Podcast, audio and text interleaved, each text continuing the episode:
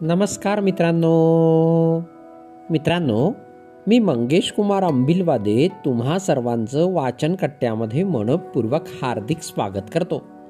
मित्रांनो आज आपण गोष्ट क्रमांक सातशे शहात्तर ऐकणार आहोत.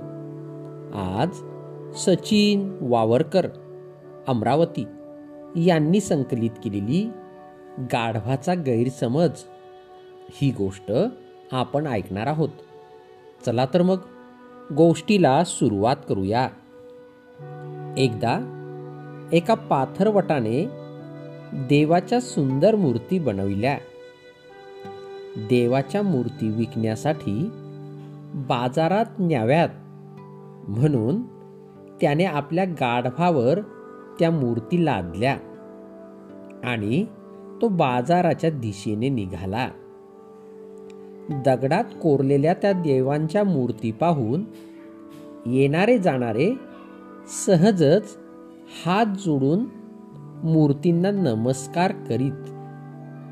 पण नमस्कार त्या देवाच्या मूर्तींना आहे हे त्या मूर्ख गाढवाला कळलेच नाही.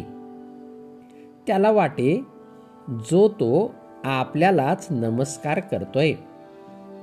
त्यामुळे स्वतःला कुणीतरी मोठा समजून गाढव एक पाऊलही पुढे टाकीना बराच वेळ पाथरवटाच्या लक्षात येईना. नेमकं गाढव अडलंय का?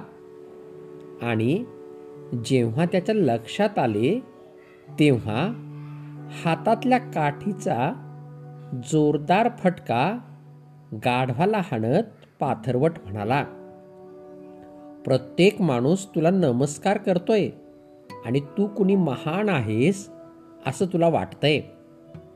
पण मूर्खा लोक नमस्कार त्या मूर्तींना करताहेत. आता चल पटकन नाहीतर आणखी मार खाशील. गोष्टीचे तात्पर्य खोट्या अहंकाराने कधी कधी फजितीची वेळ येते. मित्रांनो ही गोष्ट या ठिकाणी संपली. तुम्हाला गोष्ट आवडली असेल तर तुमच्या परिचितांपर्यंत नक्कीच पोचवा.